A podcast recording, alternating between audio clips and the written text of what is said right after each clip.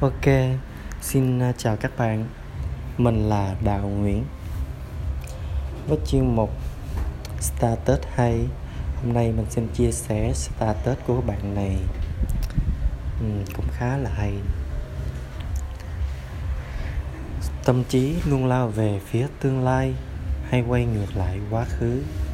Nó không thể đứng yên trong hiện tại. Bạn phải đi đâu đó, phải làm cái gì đó ngồi im không làm gì là quá khó. Còn hiện hữu trong từng hành động của mình là không thể được. Vì bạn luôn nói và làm như một người mà mình tưởng mình là. Nếu còn trẻ, bạn lao về tương lai. Khi về già, bạn gặm nhấm quá khứ. Nhưng mọi thứ hiện hữu đều là hiện tại, kể cả hạnh phúc hay chứng ngộ. Thế cho nên, bạn ấy hiện hữu thuần khiết trong từng khoảnh khắc và ngay tại chỗ này.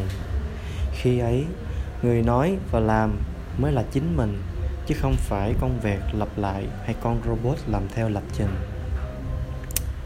Ok, sắc quá. Xin hết, chào các bạn.